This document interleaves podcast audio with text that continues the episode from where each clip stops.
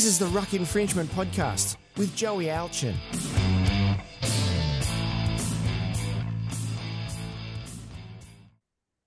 Legends, welcome back to another episode of the Ruck Infringement Podcast. As always, I'm your host, Joey, and this week's special guest interview is none other than Peter Ryan. Pete, how are you, mate? Yeah, really good. Thanks, Joey. How are you? Mate, I am great. It is a pleasure to have you on. Now, let's get straight into it. For those that don't know who you are, tell us a little bit about you and who you played for. Oh, look, I grew up in the Lockyer Valley, just outside of Brisbane. Um, I um, uh, played rugby league in the Ipswich competition and uh, as a junior, and then um, uh, went to boarding school in Toowoomba at Downlands College and played rugby at that school. Um, I was picked up out of the um, that team or that school from uh, with the Brisbane Broncos in 1988 uh, uh, um, for the 89 season. Um, and I started at the Broncos um, as a 17 year old um, with some of my heroes. Obviously, you had blokes like um, Bryan Niebling, Greg Conescu, um, yeah. uh, Brett, Brett LeMan, Wally Lewis, obviously Alf, and I was there, Chris Johns. Um, yeah, so just an, an, array of wonderful players that were um, at the Broncos at that time. Yeah, absolutely, mate. Now, tell us about your debut game for the Brisbane Broncos to be honest with you, I, I my memory's foggy on it. To be to be honest, um, but um, that being said, um, I know I, there was a, a preseason game that I got to play in um, in New Zealand, and it was in Wellington. Oh, Wellington, I think it was Wellington or Auckland. There, there was uh, there was a couple over the, that period of time um, where uh, they um, had that preseason competition, and we played Wests in I think it was in in Actually, it might have been Auckland, to be honest. Anyway, regardless of that, we I, I played against West and came off the bench um, as a back rower. Um, I don't remember who I replaced or anything like that. I just remember thinking how um, completely buggered I was after the first five minutes, um, and, and, thinking to myself, "All right, I, I've got to make sure from that point forward that I had to make sure I had my fitness levels um, at the at the best degree that they could possibly be." Yeah, yeah, beautiful, mate. Now, every NRL club or every sporting club in Australia and around the world has a, a, a few larrikins within the club. Who was probably the funniest teammate that you played alongside? Well, it'd have to be Alf. Um, look, and, and, look, there's an array of stories about Alf, um, but there's several of the, that I'll tell you. Um, one's not quite PG, but it was. I'll tell you it anyway. Um, so Alf um, was telling me one day when he first started at the Broncos in, in like 1987 um, for the 88 season, um, they put him on as a job, and the, his job was to collect cars from um, uh, from the, the boat or the ships that they came in on and drop them to dealerships. Yeah, and um, and he was telling me that uh, he, he drove from like so the port of Brisbane into um, you know South Brisbane or somewhere like that, and um, whatever the car was had uh, automatic windows, and he'd never really dealt with automatic windows before in his life. Right. It started to belt down raining, oh, and and and he stuck his head out the window, and he was leaning on the on the hand, uh, the armrest where the the buttons were for the for the window, and ended up jamming his head out the window um, while he was driving along with um, the pouring down rain, so he could see out the window because he didn't know how to turn the the uh, windscreen wipers on. So it goes to show where he came from and where he is now, I suppose. Mate, only Alfie could do that. Only yeah, Alfie. exactly. Well, look, I, mean, I, suppose, I, suppose, the other story is um, we'd be quite often on Monday afternoon, we'd go on uh, after first grade games, we'd play indoor cricket as a, as a first grade team. Yeah. Um, and you know, mostly backs v forwards, and then we'd go back to the clubhouse, meet up um, with Wayne and have our team meeting for um, a review of the game.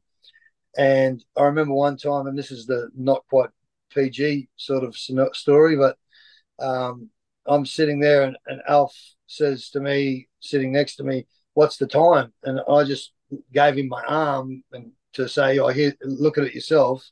So I didn't have to say anything in the meeting, and he put my hand on on his old fire. and and so and I've gone, I've you know obviously I've yelled out and gone, "Oh, Alf, get out of it!" You know, and, and Wayne's gone, "Alf, what are you doing?" And and I said, "He made me touch his wee, Wayne," and he's going, "Alf, stop being an idiot, will you?" Oh, That's I a love typical. Alf story, though. I love it, mate. I love it. I've heard many of them uh, with some of the players we've had on over over the years, but eh, mate, that is awesome. Now, let's talk about that Brisbane Broncos team because it was pretty special. What was it like winning a comp with the Broncos and the prestige that that club had? Well, the I suppose it, was- it was a to be honest, absolutely amazing. Yeah. Um, and look, and I was fortunate enough to be involved. Um, although I didn't get on the field in '92, um, I was I played 14 games in that year, and then the Mm. following year in '93, I got a little bit of time at the end of the game. Um, I was still only a young fellow at the time, um, but got to play in '93, and then I, I played in '97, um, and then I got suspended for '98. Um, which I, yeah, that hurts.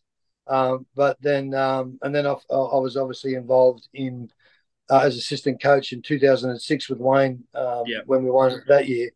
Uh, so uh, look, the the enormity of it in terms of um, the the city of Brisbane is phenomenal because you can see um, as it starts to build throughout the year, and then obviously as you get into the finals, um, the the amount of people that start to turn up to training, the amount of people that are, I, uh, uh, I would call them the old backslappers. You know, the blokes that they just, you know, they might not follow the Broncos all the time, but um, when they're winning, they're winning, and, and obviously they want to be on board.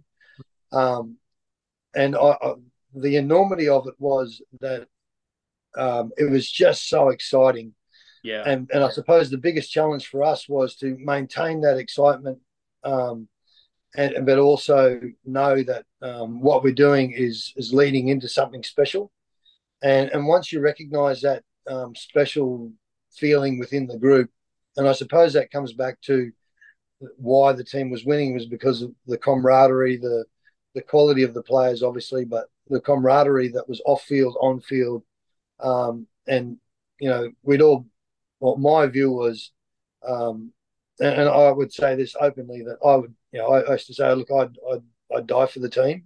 Yeah. And and look, you know, I, I, I think now I sort of think that's a little bit foolhardy, hardy, but but back at the time at that age group, I was thinking to myself, well, I absolutely would have, and um, you know, and that, that was how much passion it was in it for us. Or I know for myself how much passion it was in in it for me to to to progress, and then obviously you know being in a um, a team that wins a grand final, let alone um, four teams, and then obviously one as a coach.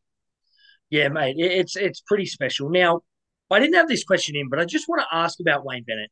What was it like having Wayne Bennett, who is arguably the best coach still to this day in the NRL? What was it like having him as a coach? I suppose you you relate it back to um, a family member, and and Yeah. I I would have said he was a surrogate father for me because I turned up as a seventeen year old Yeah, and, and grew up under his tutelage, and then you know to um, uh, look, Wayne has his faults, and as everyone does, but it's not hard to see past those faults to recognise of the quality of the person that he is, but then also how he gets you in a mindset to say he might come up to you before a game, like say two days before a game, say, "Hey, look, I want you to just think about this for the next couple of days," and then and you might come back to him with, "Righto, well, this is what I've come up with with what you've given me, and this is the way I'm going to approach it." And so he gives little special, um, you know, I suppose uh, jobs, but uh, the idea behind it was it created the atmosphere of that you were involved in the bigger picture and to be involved in the bigger picture as a player um, it, it, gives you ownership and then that ownership itself um, is what creates um, a winning team and a winning culture. Yeah, um, and i suppose that's what teams tra- chase every year is that winning culture. And um, for, for one reason or, or not a lot of teams don't get that um, and they don't understand it because I think um, I think and I suppose this is probably the key component of it is that we recognised it, or whether we didn't recognise it or not, we we pulled together um, through the adversity, um, whether it be hard work on the field or whether it be a, a, like a, a, army camp sort of trainings that we used to do, um, and that would then gel through the team throughout the rest of the well, the, the majority of the squad really. Um, and look, you know, you had I think it was twenty eight or thirty man squads back in those days. Um, so the entire group of people were all on board and, and on the same page. And I said, oh, I suppose that's what Wayne's ability is to create that atmosphere um, for for young men to strive in and then take ownership of, um, which then obviously creates um, that winning culture, and then and then that that in itself is, turns it into um, winning competitions, mate. Yeah, mate, he's uh, he's one of the best. He's uh, he There'll never be anyone like Wayne. Now, you're a dual code player. So let's talk a bit about the union side as well. Now, you obviously you started in rugby league with the Bronx, and then you went uh, and joined the Brumbies, I believe, if I'm correct. What right. was was it hard to adapt leaving league to go to union? Absolutely. Look, I played Australian schoolboys out of um, rugby union, so yeah. I went to, to, boarding school in two years in Toowoomba, and um, and like we were fortunate. I, have been fortunate throughout my whole career of um, being in teams with some amazing players. So we had um, Tim Horan um, in, as our uh, starting number ten um, for our school team, and then we also had Garrick Morgan, who was a, yeah. an amazing. Uh, he was a world-renowned second rower. Um, and then Brett Johnson was a halfback, and we had a cast of other guys that I believe deserved greater honours um, Jason, Blake, my name is Jason Carswell. Um, uh, oh, my, my mind is, uh, memory escapes me right now, but there was a cast of players in there that could have gone on and played for, um, you know, not maybe not representative teams, but but definitely high quality first grade teams in Brisbane or Sydney um, that I thought were, um, you know, integral um, in that period of time. So, uh, so changing across, I, I was fortunate enough that um, Eddie Jones was the head coach. Okay, great. Um, yeah. uh, Eddie is a, an excellent bloke.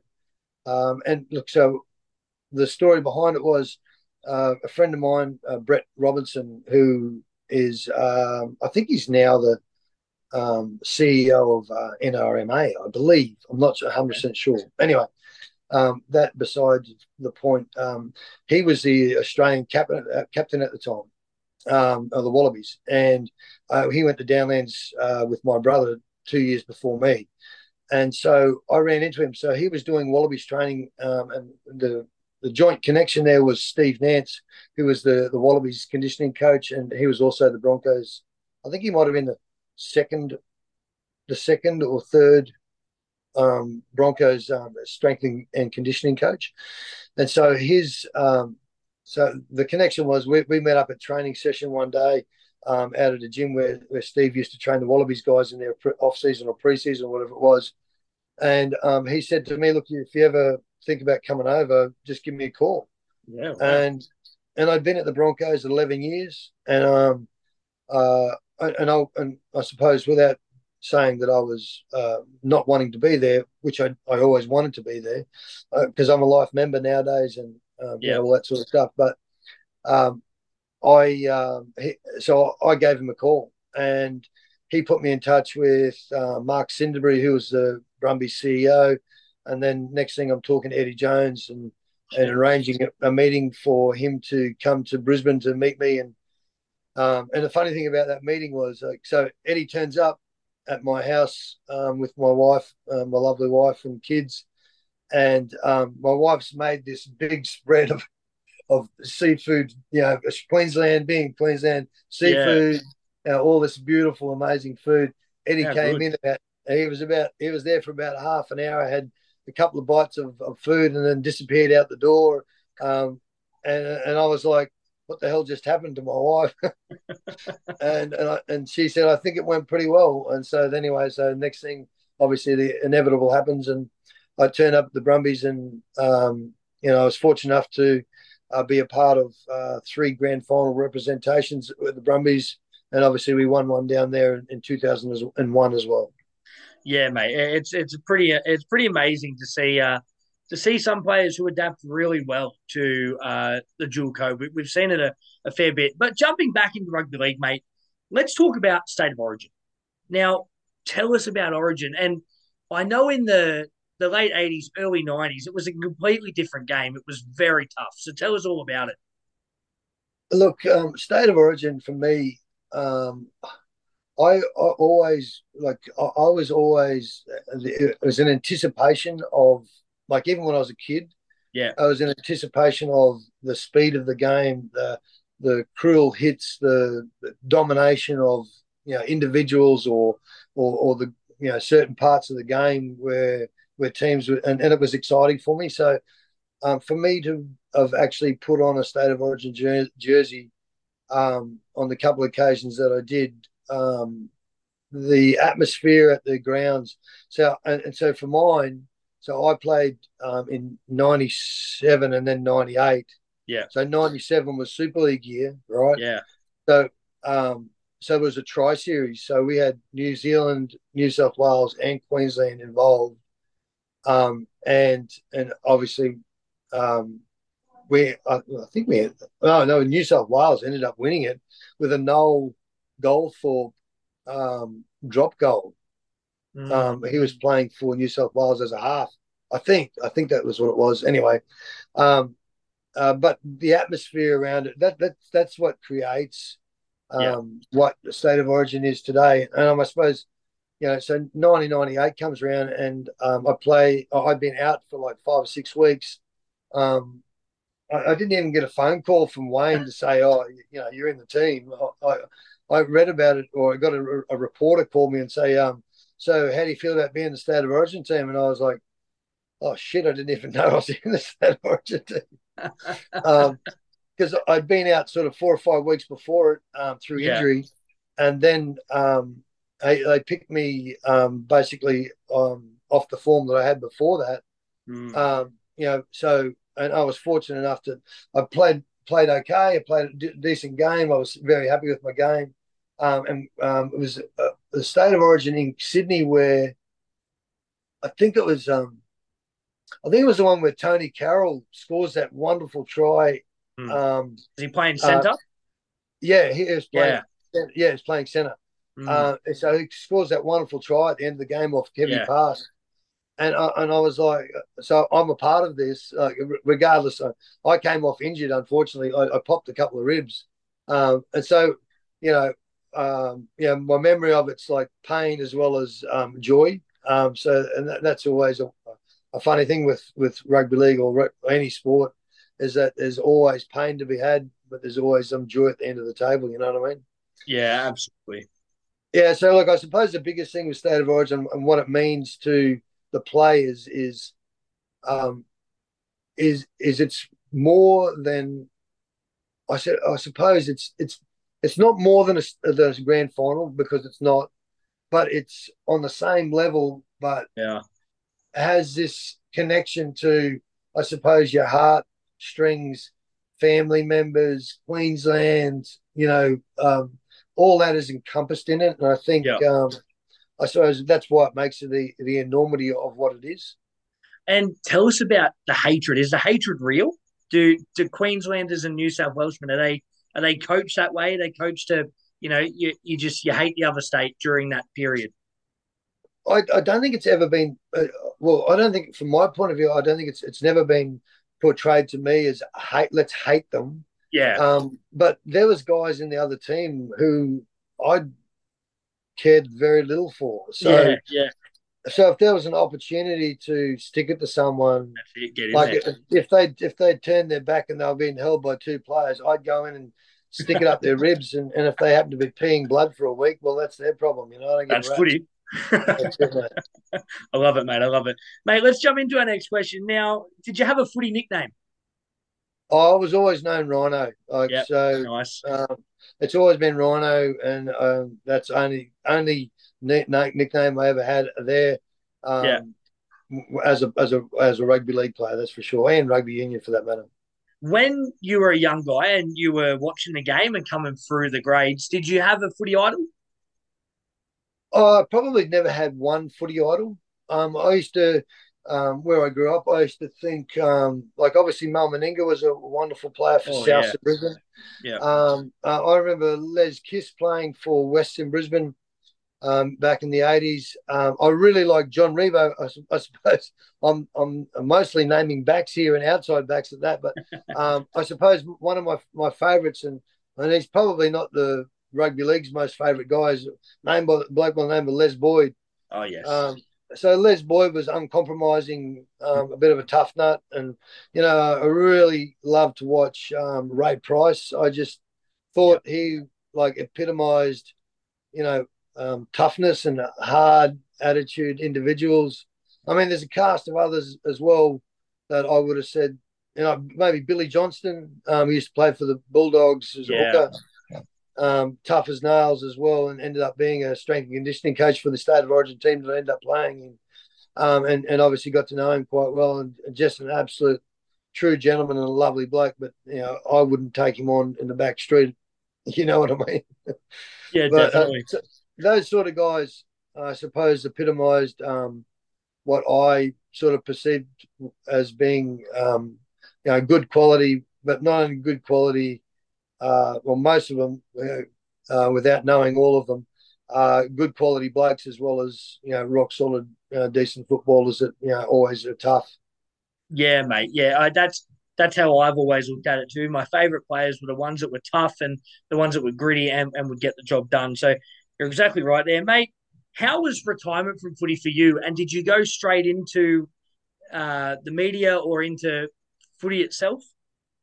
Yeah, look, I I, um, I finished playing rugby in Japan. I've had two years over there. Um, in the middle of my last year, I got a phone call from um, a guy by the name of Paul Bunn. I don't know if you know him. Paul Bunn is the recruitment boss for the Melbourne Storm. Okay. Um, he used to be the recruitment boss for the Broncos for a while as well. Uh, and he was our team manager for a while as well. Um, he was a really good guy. Anyway, so he um, he proposed a question to me about coming to the Broncos um, as a um, uh, assistant coach doing defence um, for the 2000 and, or end of 2005 going into 2006 season. Yeah. Um, and uh, so um, immediately I had, um, well, so I'd come back out of um, Japan. My wife and I, we bought a an IGA s- small supermarket down the Gold Coast. Yeah. And um, and we didn't like it very much for after the first three or four months, and then it got Yeah. eight months.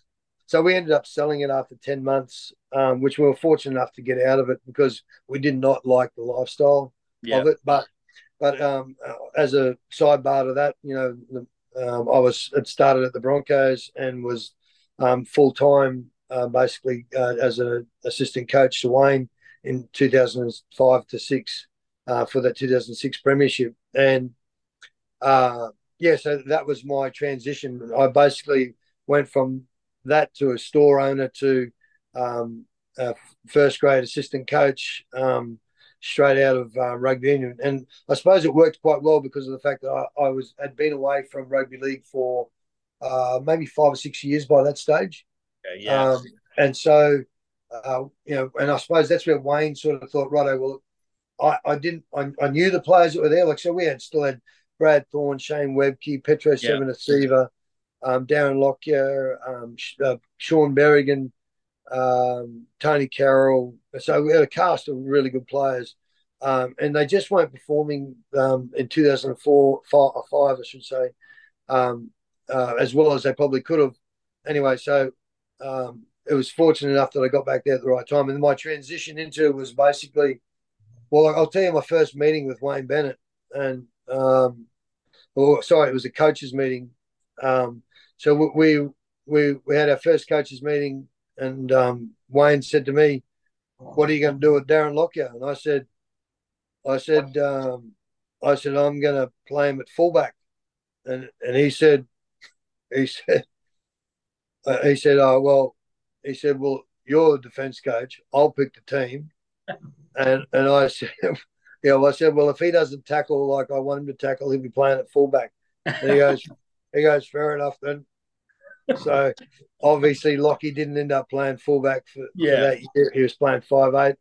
Um, and obviously, he's one of the greatest five eights that the game's ever seen. Um, uh, yeah. So, and and to Lockie's credit on that note, um, Lockie, well, I put the team on a rotation of tackle technique stuff um, every day in the preseason training, and um, so they they would come to the clubhouse out of hours, so like six a.m. in the morning. They'd do a half an hour session, forty five minute session with me in the sandpit or whatever it was, and then they'd get into their full day um, at work basically. Um, and so, to Lockie's credit, um, he was diligent, um, and obviously, um, we saw that year in that state of origin, he tipped Willie Mason and dropped him on his ass. Yeah, yeah, mate. He was uh, he was one of a kind, mate. That, that's an awesome little insight there.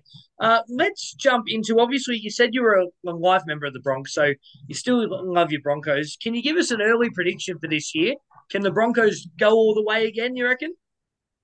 Oh, look, I think I mean, they've, they've lost a couple of guys there in Herbie Farnworth and obviously um, Tom Flegler. Yeah, um, Capewell as well. Yeah, and obviously Capewell. I think Capewell was probably one of the biggest losses. Huge. I think he was a bit of the um, the backbone of the group. Yeah. Um, now I know that um, Adam Reynolds is is obviously a, a, a wonderful player, but mm. you know, for him to take the whole char- charge of the whole thing. Maybe just maybe a bit too much for him, or but I don't know that. Like so, yeah. I'm sure Kevy um, would be the perfect man to talk to about that. But um, I think they could definitely win it this year um, with some of the players that they have purchased. Uh, I don't know that they're, they're talking about getting Tevita Pangai Jr. back. I, I, don't know that that's a good idea. Um, I think he left not on the best of terms because of the way his attitude was, um, and it was all about me and him, or sorry, him. Yeah. Um, and so you know, is he going to come back for the right reasons? Well, if he does, well, that's great, and and I wish him all the best because he's he's an absolute powerhouse when he's switched on. Um, but there's, there was too many times where I saw him, the emotion get too much of his game, and then next thing is he's getting given away four or five penalties in the game. Yeah, it's tough. I mean, look, I know I was guilty of that at some stages of my career. So I, I, look, I shouldn't throw stones, but I just hope he's coming back for the right reasons. But yeah, so to, to answer your question, um, I, I, absolutely think the Broncos can be a force. Um, I, to be honest with you, I'd honestly love to see the Tigers do well this year. Oh yeah, um, nice. I've never really followed the Tigers. Um, well, since Blocker and and uh, Ciro and you know those sort of guys were, were playing. But uh, I just think I'd love to see them off the bottom of the table, um, yeah, and and do well. Um, whether whether they get into the top eight or not, you know, that doesn't matter. I just think I hope they're just not um, bottom dwellers like they have been, and, and, maybe a little bit for St George as well with um, Flanagan taking over as head coach, and hmm. I, would like to see them do a little bit better this year. But I suppose my other smokies are um, the Canberra Raiders. I always loved the Canberra yep. Raiders, maybe because of the Queensland contact back in the day. But um, a good mate of mine's uh, uh, the assistant coach, Mick Crawley, and then obviously I, I know Sticky as well, and he's a lovely fellow as well. So I, would like to see them do well as well. But look, if it gets to the, the finals and the Broncos are there and those other teams aren't, well, look, I'll be pretty happy. Be happy, mate. I tell you now, it's the year of the chook. Uh, it's definitely not a rooster; it's a chook. That's it. anyway, we just want to thank you. That's all we've got time for on this episode, Pete. We want to thank you for jumping on. Just before everyone goes, don't forget to check out leaguelids.com. You can get your nice corduroy rugby league hats. Every team available at the moment. There are some sold out, but jump on there, have a look. Use the code RUCK10 for 10% off. Also, check out Gibson's Country Jerky.com.au for all the greatest jerky, teriyaki flavor, honey soy garlic, uh, barbecue bourbon jerky as well. Really nice. Use the code podcast. You get 10% off your jerky there at Gibson's Country Style Jerky. I didn't even know, I didn't know you had this, mate. You need to give me some of that jerky. Oh, mate. Yeah, you got to try it out. It's great. I'll send you I'll send you a pack. It's really nice. Awesome, man. you give me your address. And also Clean Cut Family Meats. If you live in the Penrith area, check out Clean Cut Family Meats. Best butcher going around. They'll give you some quality meat. If you mention the podcast, they'll also give you 10% off your meat as well. All right, we just want to thanks Pete again. That's Pete. I'm Joey. Be good. Thanks very much, mate.